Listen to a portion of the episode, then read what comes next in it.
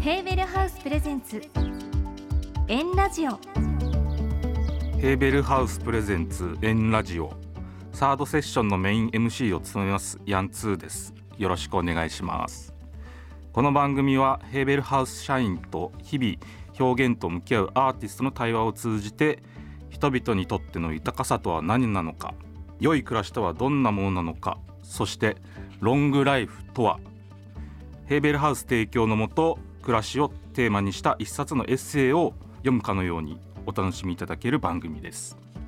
さてということで始まりました。サードセッションは私美術家のヤンツーが務めてまいります。はじめに少しだけ僕の紹介をしたいと思います。美術家って名乗っているんですけども要するにアーティストでアーティストって言ってしまうと音楽の方をイメージする方が多いので、まあ、あえて美術家と言っております。で作品が、まあ、いわゆるこう絵画を描いたり彫刻を彫ったりっていうことではなく主にテクノロジーを使って作品を制作して、まあ、空間を作るっていうことが結構多いんですね。インスタレーションって呼ばれる、まあ、そういう自由なそのフォーマットにとらわれずいろんな方法で作品を作ってる。で主にテクノロジーを使っていたりするんですけども、まあ、今日はヘーベルハウスさんの社員さんのお話を聞けるということで僕作品の中で、えー例えばこう5メートルの建材の鉄骨を宙に浮かせて動かすみたいな作品があったりするんですよ。でそれってすごい危ないし専門的な知識いるじゃないですかでもこう手探りでやっているんですよいつも 結構危なくて電動ウィンチを使ってとか本当に建築現場の工事現場みたいなことを空間を作るっていうこともあったりするんででそういう生の現場みたいな工事現場だったり家を建てる現場みたいな現場っていうものがすごい興味があってそういう話聞けるじゃないかなと思ってすごい期待して今日は来ました。でやっぱり僕の仕事もそういう作品によって普段こう目に見えないものとか気づかないものを可視化するっていう仕事があったりして家これから買おうと思ってる人とかはこの家を建てた時にそういう人の存在があるんだと感じて意識してもらえるとなんかより家っていうものに対していろんなことを考えることができるんじゃないかと思っております。はいということで、えー早速私と対話していただくヘベルハウス社員さんをお呼びしたいと思います。三平光則さんです。よろしくお願いします。ははい、よろしくお願いします。三平光則です。じめまして。はじめまして。ちょっと僕の方が緊張してる気がするんですいけど。やいや、こちらこそ本当にこういう場は本当に初めてなので、私の方も緊張してますので、はいありがと、うございます。で私と三平さんとの対話を盛り上げてくれます本日の私の相方とも言うべきセカンド MC としてもう一方お越しいただいております高橋まりえさんです。よろしくお願いします高橋まりえです。よろしくお願いします。ものすごい緊張感が伝わってきて私も今自分の名前噛むんじゃないかな。すいません、いえいえとんでもないです。でも本当にお二方ともある意味現場に出ている方なのですそうでねどんな化学反応が起きるのかどう。緊張が解けた時に何が起きるのか今からすっごく楽しみですので、ははい。いはい、それでは早速三平さんとの話に移っていきたいと思います、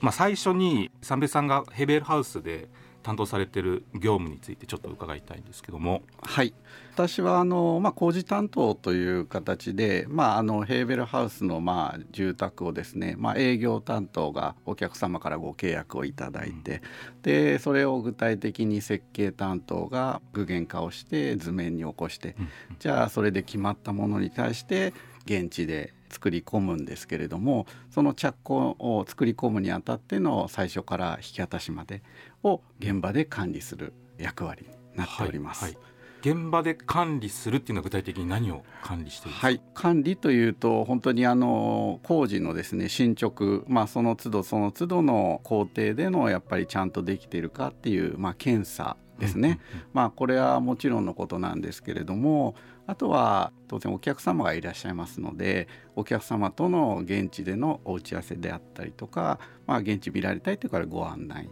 まあ、あとはあのやっぱりたくさんの職人さんがいらっしゃいます。で私が実際一人で家を作るわけではないのでその職家さんたち職人さんたちがしっかり安全に作業できるようにする。はい、えー、しっかりヘーベルハウスの品質を守った形で施工できるように指導する、まあ、そういったもろもろの管理という形で、はい、はい、やっております。監督みたいなイメージですかね。そうですね。はい、はい、あの一般的には現場監督という形の位置づけに、はい、なるかな。さんがもうすべてを仕切るっていう。最終的にはそういう形。はい、家の建ててる現場に。すべての人とコミュニケーションをとそうですね。めちゃくちゃ大変じゃないですか、そそういう形に はい。全部で何人ぐらいの人とコミュニケーションですか？一個の家を作るえっとですね延べでいきますとやっぱり260 260 まあ延べになりますので実際はやっぱりあの工事期間長い、まあ、中の造作って言って、まあ、お部屋を作り込んだりするいわゆる大工さんのお仕事っていうのは2週間3週間ってありますけれども、はいはい、まあ、延べに当たるので、まあ、そのぐらいになってきます。ただやっぱり実際の人数でいうとかなりの多くの職家さんと会話をしたりコミュニケーションを取ったりっていう形で工事を進めていく。都度その皆さんの名前を覚えてはい、あのコミュニケーション取るわけですよね。はい、めちゃくちゃ大変じゃないですか。そうですね。あのやっぱり職方さんも自分の名前で呼ばれて作業するのは当然やっぱりいいもので、いわゆる大工さんって言われても大工さんにも当然職家さんの名前はあるので、ね、鈴木さんだったり高橋さんだったりっていう形でちゃんとしっかりやっぱり名前を覚えてお互いがえっと分かる中でやっぱり作業するっていうのが、はい。いい環境かな。覚えるの得意なんですか？やはりあの年数を方が年を取ってくるとだんだんこう覚える、はい、ちなみに今工事の現場を担当されていて過去に設計の部署にもいたということを聞いたんですけども、はい、そういう経験ってやっぱいろんな部署移ってきたっていう経験は今すごいやっぱ生きてたりするんですか？はいそうですね。今言った現場管理と、まあ、一時期設計の部署で、まあ、お客様と間取りからやっぱりいろいろこう作り込んでいく、うんうん、今と全然違う、ね、そうですね。要は図面を起こす作業になってきますので、はい、ある意味全くもう違う建築に携わってる住宅に携わってるんですけれどももう違う分野での仕事になるんですけれども、うんうん、やっぱりあの設計の立場での考え方と工事現場管理での立場の考え方って全くやっぱ違ってくるので、うんうんうん、私は2つのの職種をまあ担当させていただいた感じで今いるんですがなんかまあ現場で物事に問題が起きた時、まあ、困りごとが起きた時には俯瞰して見ることができるかな。これが現場サイドの考え方だけでこう固執してしまうとちょっと偏った考え方になってしまうので、うん、まあ、その中で設計の知識があった時にあ設計の立場からだとこういうことを考えてこういうふうになってるんだなっていうことがちゃんとやっぱり第三者的にその俯瞰的に見えることが非常にあのメリット良かったかなと思います。なるほど。と三平さんがヘーベルハウスに入社した理由選んだ理由っていうのは何かあったりするんですか？そうですね。小学校とか中学校とかってこう新聞の折り込みでこう住宅のこういろんなチラシがあってですね。間取りとか間取りが書いてある、ね、あれ書いてあってこういろいろ見ながらですね自分だったらこうするかな。とかっていうところでまあいろいろやっぱり将来やっぱりこういった住宅の仕事をしてみたいっていうことで建築学科を選んで大学をまあ卒業したんですけれどもまあ就職活動の時にはやっぱりあの仕事をする上でやっぱり自信を持って自分の携わる仕事に自信を持ってお客様に提供できる仕事、うん、まあ、そういった住宅をに携わる会社に入りたいっていうことで、まあいろいろあの就職活動の時にはいろんな住宅メーカーさんをですね回りましたけれども、まあ、その中でやっぱりヘーベルハウスの展示場に行きまして自信を持って仕事に携われるかなというところでヘーベルハウスここがそこがもう他とは違う違うと。外観だったんですか、はい、そうですね。外観のやっぱりシンプルでシャープな形あとは重厚感もあるんですけども、鉄骨で骨組みを使ってますのでかなり頑丈にできてます。でまあそれが末長くですね耐久性が長い住宅で地震にも強いということで後ろめたい気持ちがなく仕事がしっかりできるじゃないかっていうところで、はい、すごいやっぱはっきり覚えてるんですねその覚えてますやっぱり。はい。ぜひ入りたいと思って、まあ、あのおかげさまでこういった形で入社できたんですけれども、ね、はい、はいなんか実際にお客様と話して、はい、この魅力を話した時にすごく響いたものってあります、はい、そうですね。マニアックな話は基礎って言って建物の下にこうコンクリートで作る基礎があるんですけれどもまあその中には実際コンクリートの中には鉄筋がまあ入ってて鉄筋のとコンクリートがこう合わせ混ざって基礎が強靭な基礎ができるんですけども、まあ、鉄筋の量であったりとかどういった形でその精度をしっかり職方さん職人さんたちが出してそれをどこまで細かく検査をしてっていう思いを伝えることによってそこでやっぱりお客様の目もやっぱり変わってくるんですね。はいですのでお客様っていうのはやっぱりあの私たち注文住宅になりますので見えないものをお金を出して買って、まあ、打ち合わせはして想像はできますけど最終的にどういうふうになるかわからない。自分が選んだものが本当に正解なのか正解じゃないのかっていうのは常に不安だと思うんです、うんうん、それをどうやって払拭できるかっていうとやっぱり実際の現場を見ていただいてこれだけ素晴らしいものが管理してやらせていただいてるっていうことをまあ見ていただいてご安心いただくっていうのが素晴らしいですね、はい、それも入社する前からこの会社に入ればもう自信を持って家っていうものを提供できるって確信して入ってそれが変わらないそうです、ね、っていうことですよね。はい。えーと、よりまあ入社して確信。すごい、はい、あまあでも売る側が不安になったら嫌ですもんね。安心安疑で来られて買えねえなってなっちゃう。そ うそうなんですよね。はい、やっぱりあの私たち社員がやっぱり自信を持ってお客様と接することができることによってやっぱりお客様も安心しますし逆にその自信を持てるっていうのはそういったヘーベルハウスという商品がやっぱりしっかりしたものだっていうところバックグラウンドにあると。ねあの寄り添うって気持ちがあるかなと思うんで、うん、その部分もお伺いしたいなっていうふうに思います、ね、そうですね。人に寄り添うっていうことをどういうふうに考えてるか、はい、そうですね。お客様の立場になって物事を考えるっていうところですね先ほども少しお話しさせていただきましたけどちょっとやっぱり何か当然現場なのでまあ設計担当が図面を起こしてそれ通りにはやっぱりできない部分も出てくるんですね。そこの部分その時にどういうふうに判断するかというと常にやっぱりお客様だったらここをどうするかなっていうのを自分の中で考える。図面がこうだから図面通りにやればいいやではなくてそこでやっぱりお客様の立場を考えたら自分だったらどうするかな。図面はこうだけれどもこうした方がやっぱりいいんじゃないかっていうところがあればそこはフィードバックをしたりとか。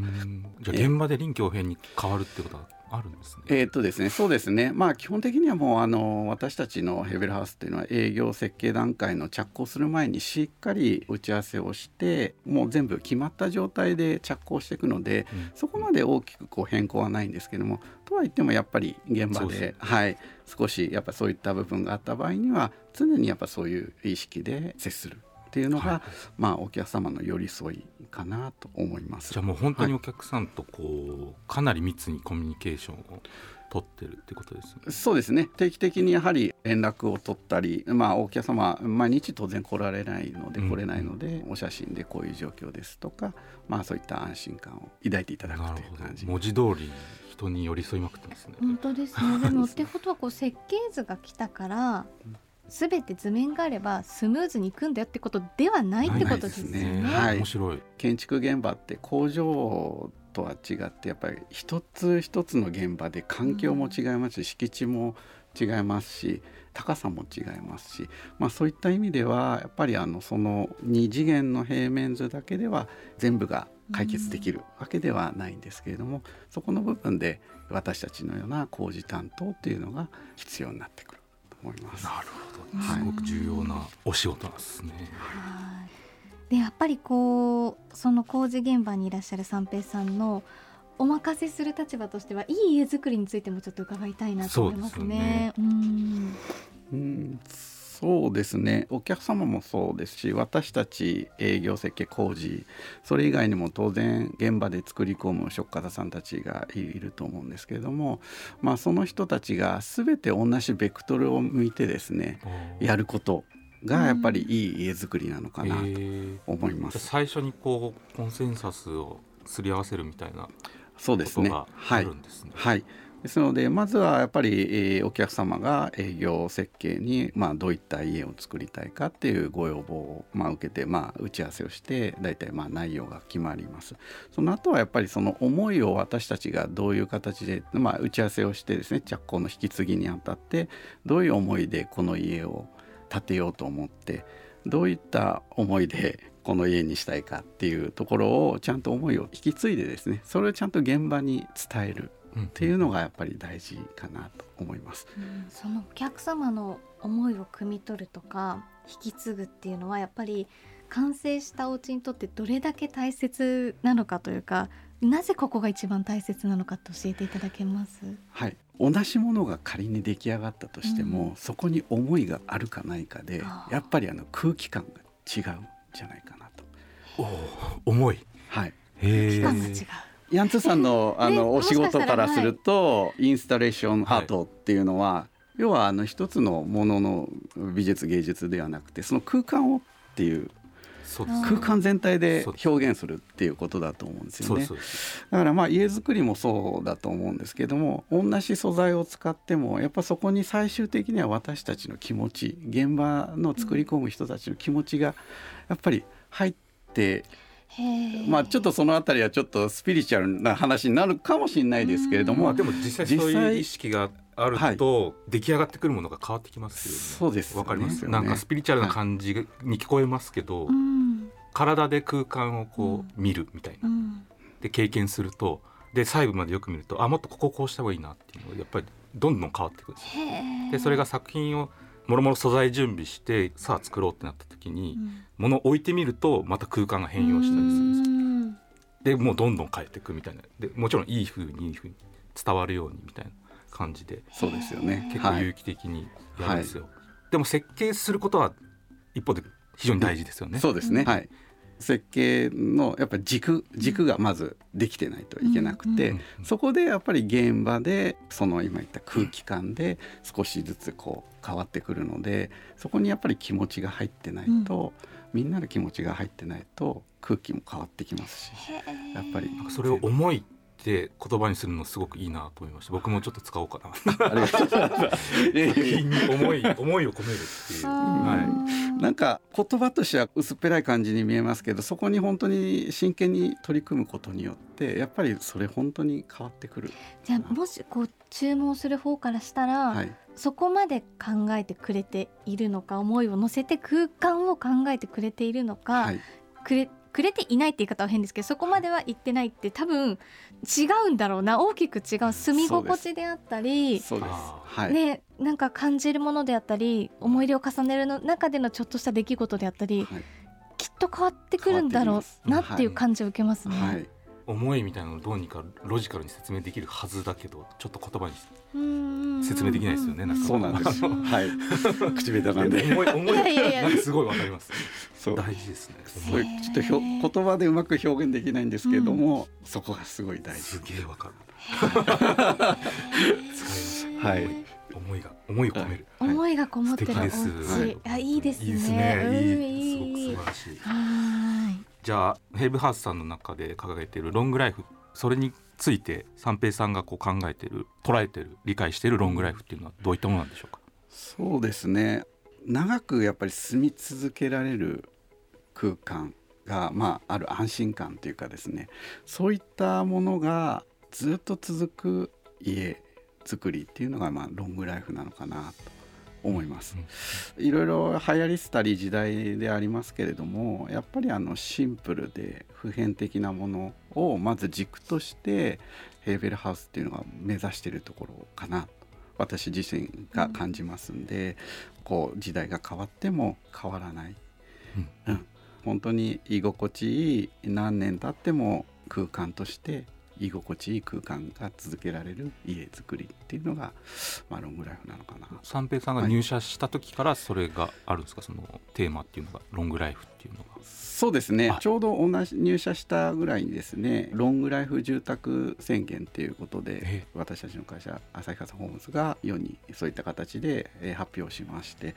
まあ、それからやっと社会がロングライフっていうまあ、言葉がですね、うん、出てきたような気がします。すごいですね、はい、なんかロングライフって言っていろんな考え方がね、長く住むためにはいろんな考え方があると思うんですけど、うん、その中でも三平さんがおっしゃってたシンプルで普遍的なものっていうのは、うん、なんでそこに行き着いたかっていうかなんでそう思うようになられたんですか？はい。ちょっとあのかなり前の私が担当させていただいたお客様でまあいろいろやっぱりあのこだわっていろんなものを建物の中造作、まあ、お部屋をこう作り込んでいったお客様でいろいろまあ壁紙の方も色を変えたりとか、まあ、デザインとかをこういろいろこうやったお客さんがいらっしゃるんですけども最終的にこの前訪問した時にはシンプルな本当にリビングのところにやっぱり居心地がいいというのをまあ聞きましてどこかやっぱり長く住み続けるにはそういった形でまずはシンプルで普遍的なものが軸になってそこから生活に時代に合わせて少しずつ自分の方で変化を変えていくっていう、うん、まあ、そういったところをやっぱり見るとシンプルで普遍的なものがいいのかな。と。その中で、その都度こういろんな変化させながらできるようにベースがシンプルになっていることが大事、ね、はい、大事ですね。はい、ある意味こう抽象的に作られてるというか、はい、そうですね。でその時その時で、はい、まあ家族が増えた時とか、そうですね。はい。の時にまあいろいろ変化ができるような柔軟性がある建物かなと思います。はいはい、それはやっぱそうですよね。その観点で言うと、はい、なんだろう今やっぱりこう、まあ、住宅を建てるにも何人でもそうですけど持続可能とかサステイナブルって言葉が、ね、言われますけれど、はい、それともうまくリンクします？そうですね。はいまさにそうですね、うん、あの先ほどのロングライフ住宅宣言というのが弊社の方で歌われましたけれども、まあ、サスティナブルの本当に先駆けですよね、はい、長く住み続けられるもの、うん、スクラップビルド。要は建てて壊して建てて壊してでは終わりではなくてちゃんと最初に建てたものをしっかりメンテナンスをしながら長く住み続ける、そのためにはやっぱりシンプルで普遍的なものが軸にないといけないですねっていうところだと思います。でもヤンツーさんやっぱりこう芸術の観点で言ってもなるほどって思ったんですけどシンプルで普遍的なものって実はすごく難しいんじゃないですか？難しいただなくせばいいだけじゃないですよねそうですね、ね、普遍性とは何かと考えながらずっと作ってるので、まあ、まあずっと問い続けてるっていうことなので。もちろん難しいですよね、ね、それを実装するっていうのは。しかも暮らしに寄り添ってってなると、はい、僕なんか作品でいつも失敗し続けてると思ってるんで、うん、こう理想に近づくんだけど理想にたどり着かないみたいなところがあるんでそのシンプルで普遍的なものっていうのは、はいでもそれがやっぱり追い求められるからすごい素晴らしいですよね。それは家づくりもそうですね。そうですね。はい。はい、まだまだこう進化もし続けられるそうです。ですから完成したものを引き渡しをさせていただきますけれども、そこがまあ終わりではなくてやっぱりそこからの始まり、そこからはやっぱりお客様がそのピースピースをやっぱり埋めていきながらやっていく。でそこの周りに私たちが寄り添ってアフターフォローしていくと。いう安心感を持ちながら生活していただくのがいいかな。いや素晴らしい、はいなんていうか思想ですね。もうなんか心が現れました。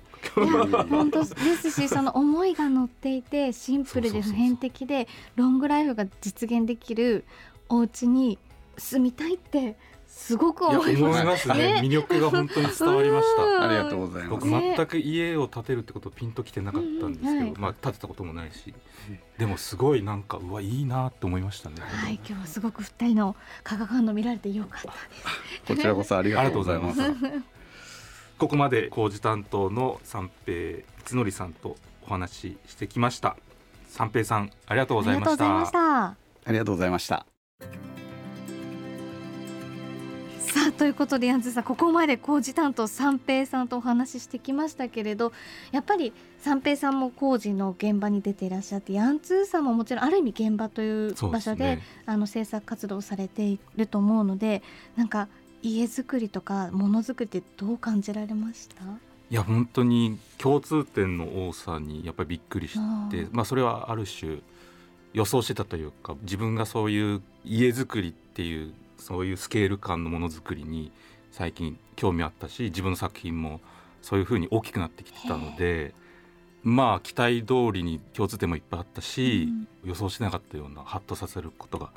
たくさんあってなんかもう勉強になりましたすごく。何がこう一番なんだろう感覚的にハッとしたっていうかあります？思いっていうキーワードが、ね、今日一番なんか重要かなと、えー、それはなんかこうパッと聞いた時にはスピリチュアルに聞こえるけど、はいはい、どうにか多分言葉を尽くせばロジカルには説明できるはずで、うんうん、そうやって思い込んでると結果こう、うん、いい風にものも物理的に仕上がっていくってことですよね、はい、意識することが大事。うん、っていうのはすごい共感しました。改めて、ね、そうだそうだって。ねそしてやっぱりこの100年時代と言われる中での長い暮らしロングライフこれについてはいかがでした？